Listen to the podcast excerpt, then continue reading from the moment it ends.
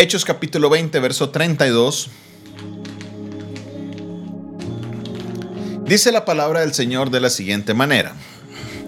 Y ahora, hermanos, os encomiendo a Dios y a la palabra de su gracia, que tiene poder para sobreedificaros y daros herencia con todos los santificados.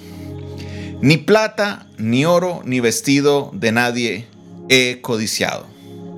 Antes vosotros sabéis para lo que me ha sido necesario a mí y a los que están conmigo, estas manos me han servido.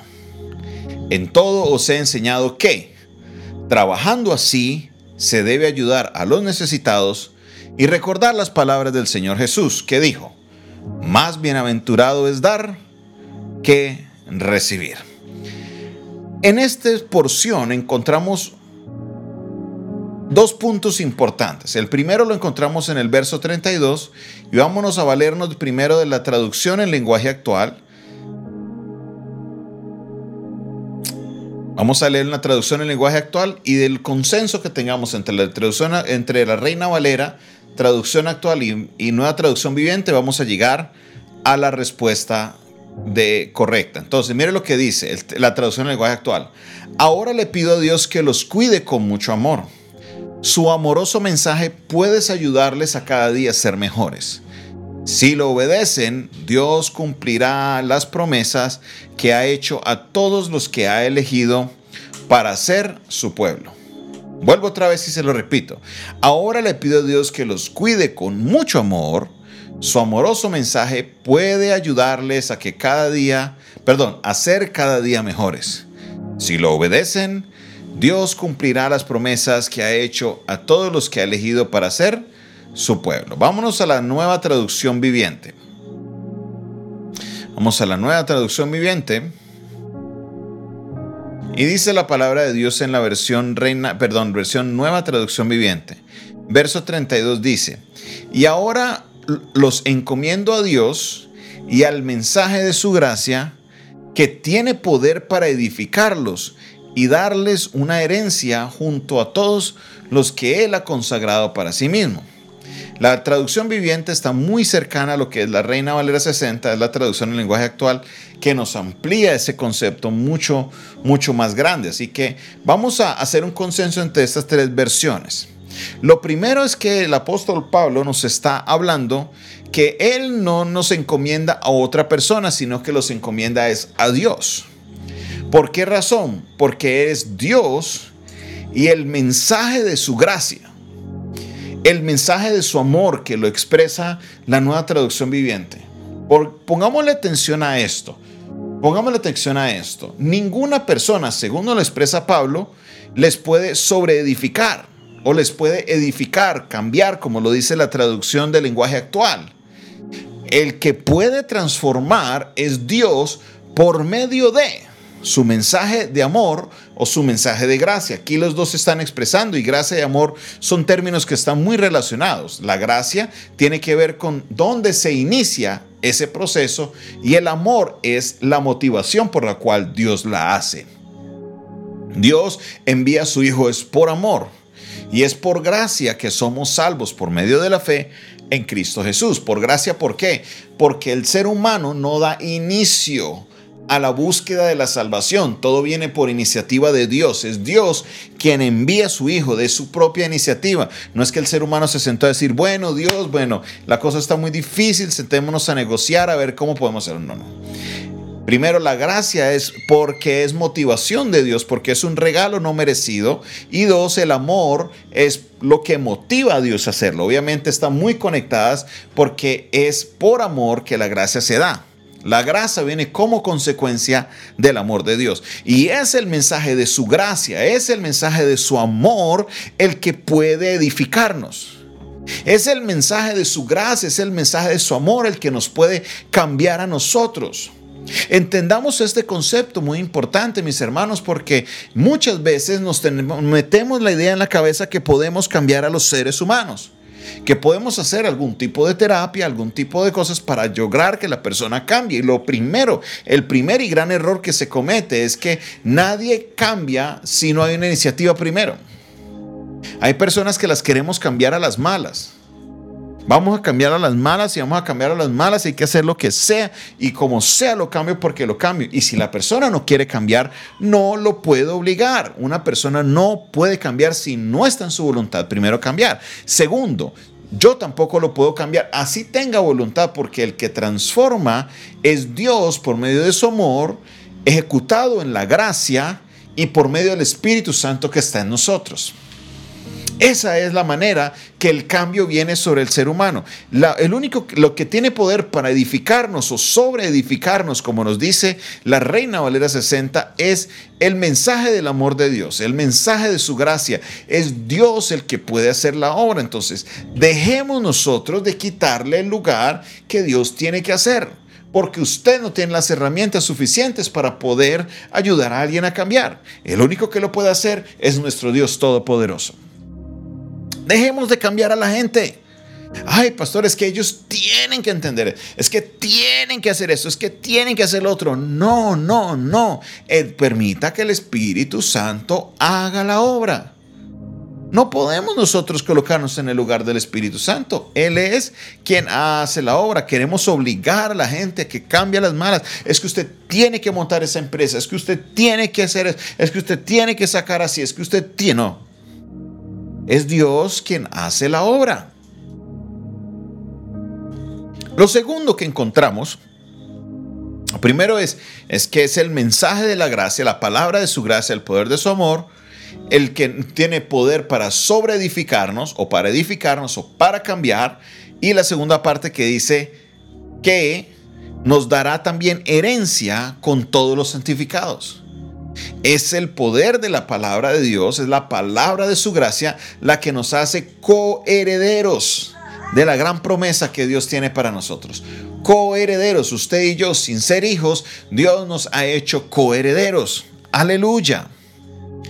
En el 33 el apóstol Pablo cambia un poco la tónica y les deja saber muy claramente cuál ha sido la intención de su ministerio. Y les dice claramente, ni plata, ni oro, ni vestido de nadie os he codiciado. Ni plata, ni oro, ni vestido he codiciado de nadie. Ni plata, ni oro, ni vestido he codiciado de nadie. ¿Por qué les dice eso? El apóstol Pablo era un, fue un hombre muy humilde, muy humilde. Él no era el tipo apóstol de hoy que tiene que andar con la mega chaqueta, con los, con los guardaespaldas, con la gran camioneta Land Cruiser, no. Él era un apóstol humilde.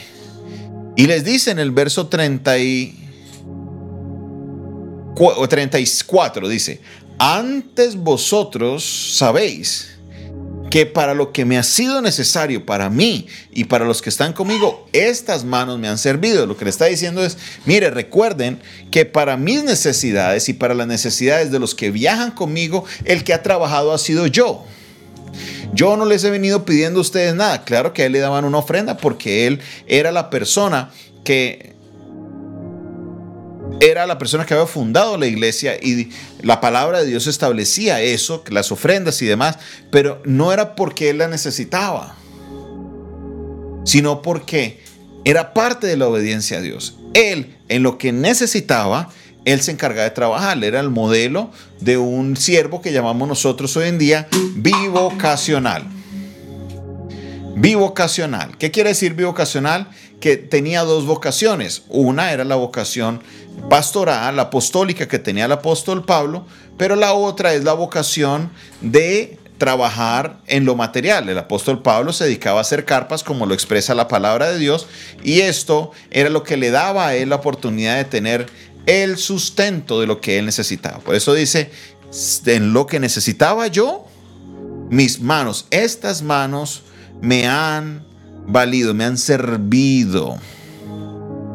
Apóstol Pablo es un ejemplo a seguir porque fue una persona que no hizo el trabajo buscando la gloria, no hizo el trabajo buscando una salida financiera, él no hizo el trabajo buscando de que lo reconocieran, no, él hizo el trabajo porque Dios lo había llamado a hacer un trabajo en específico y él salió a hacer ese trabajo por esa razón. Miremos al apóstol Pablo como ejemplo. Por esa razón, no, yo hablo de la madurez. Esto es una serie que habla sobre la madurez espiritual, porque por medio de este discurso podemos aprender mucho sobre la madurez espiritual. Mi hermano y mi hermana, el servirle a Dios no es por dinero. No es por dinero. Muchas veces desafortunadamente llegan personas a la iglesia queriendo servir, pero su meta final es de que se les dé algún tipo de reconocimiento, ya sea monetario o ya sea cualquier otro reconocimiento. Y no es así, el ministerio no es para eso. Ahora, que el obrero es digno de su salario, claro que sí, el obrero es digno de su salario, pero no es la motivación y tenemos nosotros que ser sabios y entendidos en este tema. El apóstol Pablo se los deja saber, les habla de tres cosas importantes. Uno, les dice, es el poder de Dios o el poder de su palabra, de amor y de gracia que puede edificarnos, que puede cambiarnos. Dos, esa palabra es la que nos ha dado herencia con los santificados. Tres, perdón, número dos, el apóstol Pablo no hizo esto ni por plata ni oro. Él no le fue gravoso a nadie, él no le fue carga a nadie. Él resolvía todas sus situaciones como tuviera que hacerlas. Número tres, él, perdón, sí, número dos, número tres, Él les habla y les enseña a ellos que es importante dar. Es importante dar. Es importante que dar. Él dice claramente lo que dice en el verso 35. En, en todo os he enseñado que trabajando así se debe ayudar a quién? A los necesitados y recibir las palabras del Señor Jesús. ¿Qué dijo? No lo dijo nada más y nada menos, sino que ¿quién? Jesús. ¿Y qué fue lo que dijo? Más bienaventurado es que dar que recibir. A nosotros nos encanta, es al revés, ¿no? Más gusta más recibir que dar. Pero Jesús dice, es más bienaventurado dar que recibir. Pablo les dijo, con el ejemplo les he enseñado que no voy a ser gravoso a nadie, sino que al contrario, con mi trabajo así debemos ayudar a los necesitados y cumplir lo que el Señor nos dijo que es más bienaventurado es dar que recibir. Si ha habido un tiempo en el cual hemos aprendido esto, ha sido en este tiempo de pandemia porque nos hemos enfocado en dar más que lo que hemos recibido. Y creo que esto nosotros debemos continuar poniéndolo en práctica. Por eso Dios está bendiciendo la vida de muchas personas porque aprendieron a cómo colocar en práctica que es más importante dar que recibir. Es más bienaventurado el dar que recibir, mi hermano y mi hermana. Ha llegado el tiempo para que como iglesia brillemos por medio del dar. Seamos generosos, que seamos personas que ayuden a los que están pasando un tiempo difícil. Hermano, vamos a colocar en práctica las enseñanzas de Jesús. Más bienaventurado es dar que recibir. Primero, es el mensaje del poder, perdón, el poder del mensaje de la gracia y del amor que transforma nuestras vidas. Dos, el apóstol Pablo no sirvió por recursos. Tres, es mejor dar que recibir. Padre Celestial, la gloria y la honra sean para ti. Bendecimos este tiempo de tu palabra, Dios. Gracias porque sé que nos has hablado. Gracias Señor porque sé que has tocado el corazón de muchos, Señor, que hoy activan su generosidad. Que venían pensando, yo cómo hago, no puedo, no me alcanza, y hoy escuchan esa palabra que retumba en sus corazones. Es mejor dar que recibir. Les bendigo, Señor, con toda bendición. Y sé que tú te vas a glorificar en la vida de cada uno de mis hermanos. Gracias, Dios. Gracias, mi en el nombre maravilloso de Cristo Jesús. Amén, amén y amén. Gloria al Señor, gloria a su maravilloso nombre. Esta fue una producción del Departamento de Comunicaciones del Centro de Fe y Esperanza, la Iglesia de los Altares. Un consejo oportuno en un momento. Se despide de ustedes en esta hora su pastor y amigo Jonathan Castañeda